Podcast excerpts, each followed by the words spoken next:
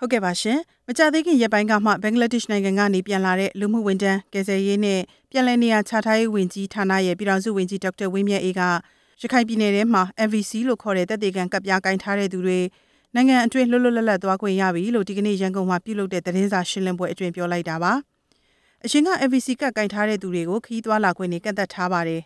အခုတော့ကုလသမဂ္ဂအတွင်းမှုချုပ်ဟောင်းကိုဖီအာနန်ဦးဆောင်တဲ့ ရခိုင်ပြည်နယ်ဆိုင်ရာအကြံပေးကော်မရှင်ရဲ့အစီရင်ခံစာတွေကအကြံပြုတဲ့အတိုင်းစပြီးတော့အကောင့်အထည်ဖော်တာဖြစ်တယ်လို့လည်းဆိုပါတယ်။ဒါပေမဲ့ MVC ကတ်ကင်ထားတဲ့သူတွေဟာလူဝင်မှုကြီးကြပ်ရေးဌာနမှပုံစံလေးကိုဖြည့်ဆွတ်ဖို့လိုအပ်ပြီးသက်ဆိုင်ရာကိုအကြောင်းကြားပြီးပြီဆိုရင်တော့သွားကျင်တဲ့နေရာကိုသွားလို့ရပြီလို့ပြောပါတယ်။အခုလို MVC ကတ်ကင်ထားတဲ့သူတွေခရီးသွားလာခွင့်ရပြီဆိုတဲ့သတင်းကိုဒီကနေ့မနေ့ပိုင်းမှာစကြားရပြီးတော့လက်တွေ့မှာတကယ်တမ်းလွတ်လွတ်လပ်လပ်သွားလာခွင့်ရမယ်ဆိုရင်တော့ကြိုးဆိုတယ်လို့ ဓာတ်ပိုင်ကယ်ဆယ်ရေးစခန်းရဲ့တာဝန်ခံဦးသိမ်းမောင်ကပြောပါတယ်။မနေ့ကတော့ဟွန်တကမှာရောက်ပြီးတော့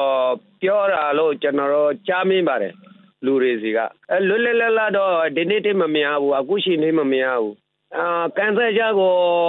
ရုပ်သိမ်းပြီးတော့လွတ်လပ်လပ်လပ်ပေးဆိုရင်ကျွန်တော်တို့လက်တွေ့တော်လို့ရတယ်ဆိုရင်ကျူဆိုပါတယ်ကျွန်တော်ဓာတ်ပိုင်ဒုက္ခသည်စခန်းမှာပါကျွန်တော်စခန်းမှာတော့လောလောဆယ်ကျွန်တော်ကမ်းမရာက10ဦးအောက်မှာပဲရှိမှတင်ပါတယ်။ ဒါပြင်လဲသူတို့ကိုမူလနေရာတွေမှာပြန်လည်နေထိုင်ခွင့်ပေးဖို့နဲ့နိုင်ငံသားဖြစ်ခွင့်ရှိတဲ့သူတွေကိုနိုင်ငံသားပေးဖို့တွေလည်းရဖို့လိုအပ်ကြောင်းပြောပါတယ်။ကျွန်တော်ဆင်းလာခဲ့တဲ့နေရာကိုကျွန်တော်တို့အမေတိုင်း24နိုင်24နိုင်တတိယပါတယ်ကျွန်တော်တို့အဖေအမေကနေပြီးတော့အမတာကင်တာတယ်ဆိုရင်ကျွန်တော်တို့ကလည်းအဲ့လိုပုံစံမျိုးနဲ့အမေမရှိတဲ့အတိုင်းကျွန်တော်တို့ကလည်းပေးသမ်းပါတယ်လို့ကျွန်တော်တို့အဲ့လိုတောင်းဆိုပါတယ် ဒါကတော့ဓားပိုင်ကယ်ဆယ်ရေးစခန်းရဲ့တာဝန်ခံဦးသိမ်းမောင်ပြောပြခဲ့တာပါရှင်။အစိုးရက MVC ကတ်ကင်ထားတဲ့သူတွေကိုလွတ်လွတ်လပ်လပ်သွားခွင့်ရှိပြီလို့အခုလိုပြောလိုက်တဲ့အပေါ်ကိုတော့စောင့်ကြည့်ဖို့လိုအောင်မယ်လို့လွှတ်တော်ကိုယ်စားလှယ်ဟောင်းတဦးလည်းဖြစ်စစ်တွေမျိုးကမြို့မိမျိုးဖတဦးလည်းဖြစ်တဲ့ဦးကျော်လှအောင်ကပြောပါတယ်။အဓိကကဥပဒေစိုးမိုးဥပဒေစိုးမိုးမှုတို့ကဘာမှမရှိဘူး။လူတရားမွတ်စလင်ဆိုရင်မွတ်စလင်ကိုဗုဒ္ဓဘာသာကရိုင်းရင်ဘယ်မှမမဖွင့်ဘူး။ဆိုတော့အဲ့ဒါဥပဒေစိုးမိုးမှုမရှိတာ။ဟုတ်တယ်မလား လွတ်လပ်လပ်ဘယ်လိုတော့ခွင့်ပေးမလဲရေအဆောင်ချောင်းနဲ့တော့ခွင့်ရမလားအခုကမန်ဒိုမမျိုးသေးကိုသွားလို့မရဘူးခင်ဗျားတို့စဉ်းစားကြည့်အဲ့ဒါဆောင်းကြည့်ရမယ်သူတို့ဘယ်လိုလုပ်လာမလဲဆိုတာဘာဖြစ်လို့လဲဆိုတော့လက်တွေ့မှာပန်းရောင်လို့ခေါ်တဲ့နိုင်ငံသားကပ်ပြားကင်ထားတဲ့သူတွေတောင်မှခရီးသွားလာခွင့်နဲ့အခက်အခဲရှိနေတဲ့အကြောင်းရှင်းပြပါတယ်ပန်းရောင်ကကင်ထားတဲ့လူတောင်မှလွတ်လွတ်လပ်လပ်သွားလို့မရဘူးသူတို့ကအတင်း NVC ကတ်ကင်ခိုင်းတယ်ဒေါန်ဆန်ဆွီပြောတာက အမျိုးသားမပုံတင်ရှိ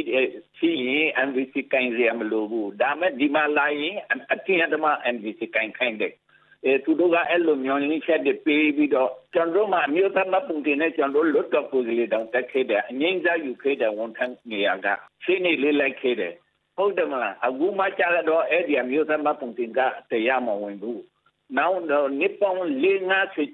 60အစိုးရအဆက်ဆက်ကဒီအမျိုးသားမပုံတင်ကို recognize လုပ်ခဲ့တယ် အခုတောင်ဆန်းစုကြည်လက်ဒီအမျိုးသားဆုံးခေါချိုရှိတဲ့လူတွေကိုနိုင်ပေးလိုက်ပါဆိုပြီးတော့ပြောတယ်ဒါမဲ့ဒီမှာကျတော့ NBC ပဲယူပါ NBC ပဲယူပါပါလေအဲ့ဒါအဲ့ဒါသူတို့မှတရားဥပဒေဆုံးမမရှိဘူးအနိုင်ကတ်ရှိတဲ့လူတော်မှဘယ်ကမှမတွားရဘူးကျွန်တော်ကဝန်ထမ်းတော်မှကျွန်တော်အရင်မျိုးသမပုံတင်နဲ့လင်းနဲ့တွားလို့ရတယ်အခုအဲ့ဒါတွေကိုပြောတာတော့မှသူတို့လက်မခံဘူး အခုလို MVC ကတ်တက်တေကန်ကပ်ပြားကင်ထားတဲ့သူတွေဟာခရီးမသွားခင်လဝကရုံးမှာပုံစံလေးကိုဖြည့်ဆွက်ရမယ်ဆိုတဲ့အချက်ပါပါတယ်။ဒီပုံစံလေးကိုဖြည့်ဆွက်ရမှာကုန်ကြစည်ရိတ်စကားတွေလည်းရှိတာမို့လွယ်ကူတာတော့မဟုတ်ဘူးလို့လည်းရှင်းပြပါတယ်။ကျွန်တော်ကပုံစံလေးအတွေ့ရှောက်ရတယ်ပုံစံလေးအတွေ့ရှောက်ရင်ကျွန်တော်မှသွားပြန်တော့မှတသိန်းလောက်အောင်တယ်ဟိုမှာပေးရဒီမှာပေးရနဲ့အဲ့ဒါကျွန်တော်ဒီကကားနဲ့သွားရင်တော့မှ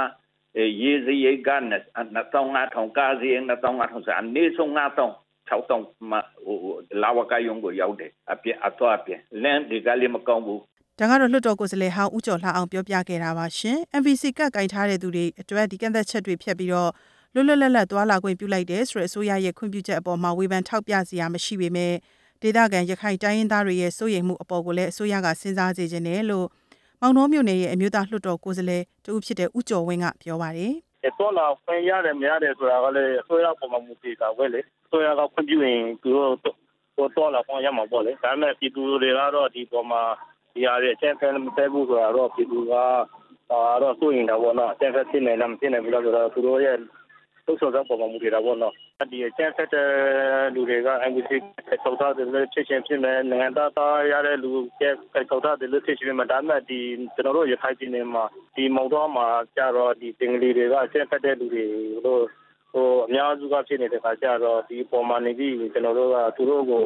ဘလို့ပဲဖြစ်ဖြစ်စိုးရင်တော့ဘောနော်ပြည်သူတွေအနေနဲ့ဒါကတော့ရခိုင်ပြည်နယ်ထဲမှာတက်တေကန်ကပ်ပြား MVC ကင်ထားတဲ့သူတွေ အပေါ်ကန့်သက်ချက်တွေရုပ်သိမ်းပြီးတော့နိုင်ငံအတွင်းလွတ်လွတ်လပ်လပ်သွားလာခွင့်ပြုလိုက်တယ်ဆိုတဲ့ပေါ်အမြင်နဲ့သုံးသက်ချက်ချို့ကိုနားဆင်ခဲ့ရတာပါရှင်။ပြီးခဲ့တဲ့2015မှာတက်တန်းကုံဆုံးသွားတဲ့ White Card လို့ခေါ်တဲ့ယာယီတက်တေကန်ကပ်ပြားပြန်အပ်ထားသူ၄သိန်းနဲ့ကနေပြီးပြီးခဲ့တဲ့ဇန်နဝါရီလအထိ MVC ကတ်ထုတ်ပေးထားတဲ့သူ6000ကျော်ရှိပါတယ်။ကုလသမဂ္ဂကျွေးမှုချုပ်ဟောင်းကိုဖီအာနန်ဦးဆောင်တဲ့ရခိုင်ပြည်နယ်ဆိုင်ရာအကြံပေးကော်မရှင်ရဲ့အပိသက်စီရင်ခံစာမှာတော့ရခိုင်ပြည်နယ်ကတဘာဝတယံဇာတာတွေကိုဒေသခံလူအဖွဲ့အစည်းတွေခန်းစားခွင့်ရအောင်ပြုလုပ်ဖို့ 1982ခုနှစ်နိုင်ငံသားဖြစ်မှုဥပဒေအရနိုင်ငံသားစီစစ်တဲ့လုပ်ငန်းတွေကိုအရှိန်မြင့်လှုပ်ဆောင်ပြီးရေရှည်မှာအဲ့ဒီဥပဒေကိုပြန်လည်သုံးသပ်ဖို့နဲ့အတူဘာသာရေးလူမျိုးရေးနဲ့နိုင်ငံသားဖြစ်မှုတွေကိုမခွဲခြားဘဲလွတ်လွတ်လပ်လပ်သွားလာခွင့်ပေးဖို့တွေကိုအဲ့ဒီအစီရင်ခံစာထဲမှာအကြံပြုထားပါတယ်။ကုလသမဂ္ဂကျွင်းရေးမှုချုပ်ဟောင်းကိုဖီအာနန်အဖွဲ့ရဲ့အကြံပြုချက်တွေကိုအကောင့်ထဲဖော်ဖို့ဆိုပြီးတော့ပြီးခဲ့တဲ့2018ဇန်နဝါရီတုန်းကလည်း ဒီပြပကပညာရှင်9ဦးပါဝင်တဲ့ ရခိုင်ပြည်နယ်ဆိုင်ရာ အကြံပြုချက်များအပေါ် အကောင့်ထဲဖော် ဆောင်ရွက်ရေးကော်မတီကို နိုင်ငံတော်သမ္မတက ဖွဲ့စည်းပေးခဲ့ပါတယ်ရှင်။